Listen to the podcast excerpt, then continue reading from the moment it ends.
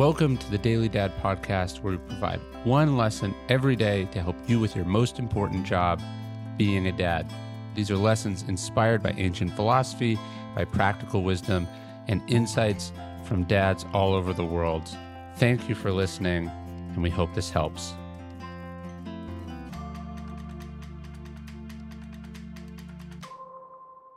Teach them that it's figure outable.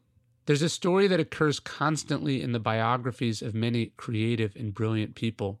It goes something like this As a kid, they had a question. Maybe it's about how car engines work or what Antarctica is like. It doesn't matter if the question was about history or science or animals, because their dads all had the same response. They said, I don't know, but let's go figure it out. So they went to the library or the hardware store or the computer and they dug around and they found the answer.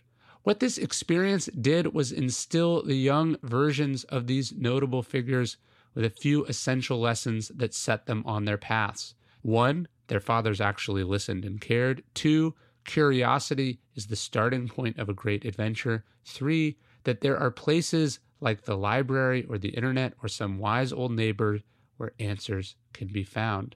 More importantly, though, they learned something well expressed in the title of Marie Forleo's new book they learned that everything is figure outable. Problems can be solved, ignorance can be eliminated, answers can be tracked down, the unknown can be made familiar, things can be discovered.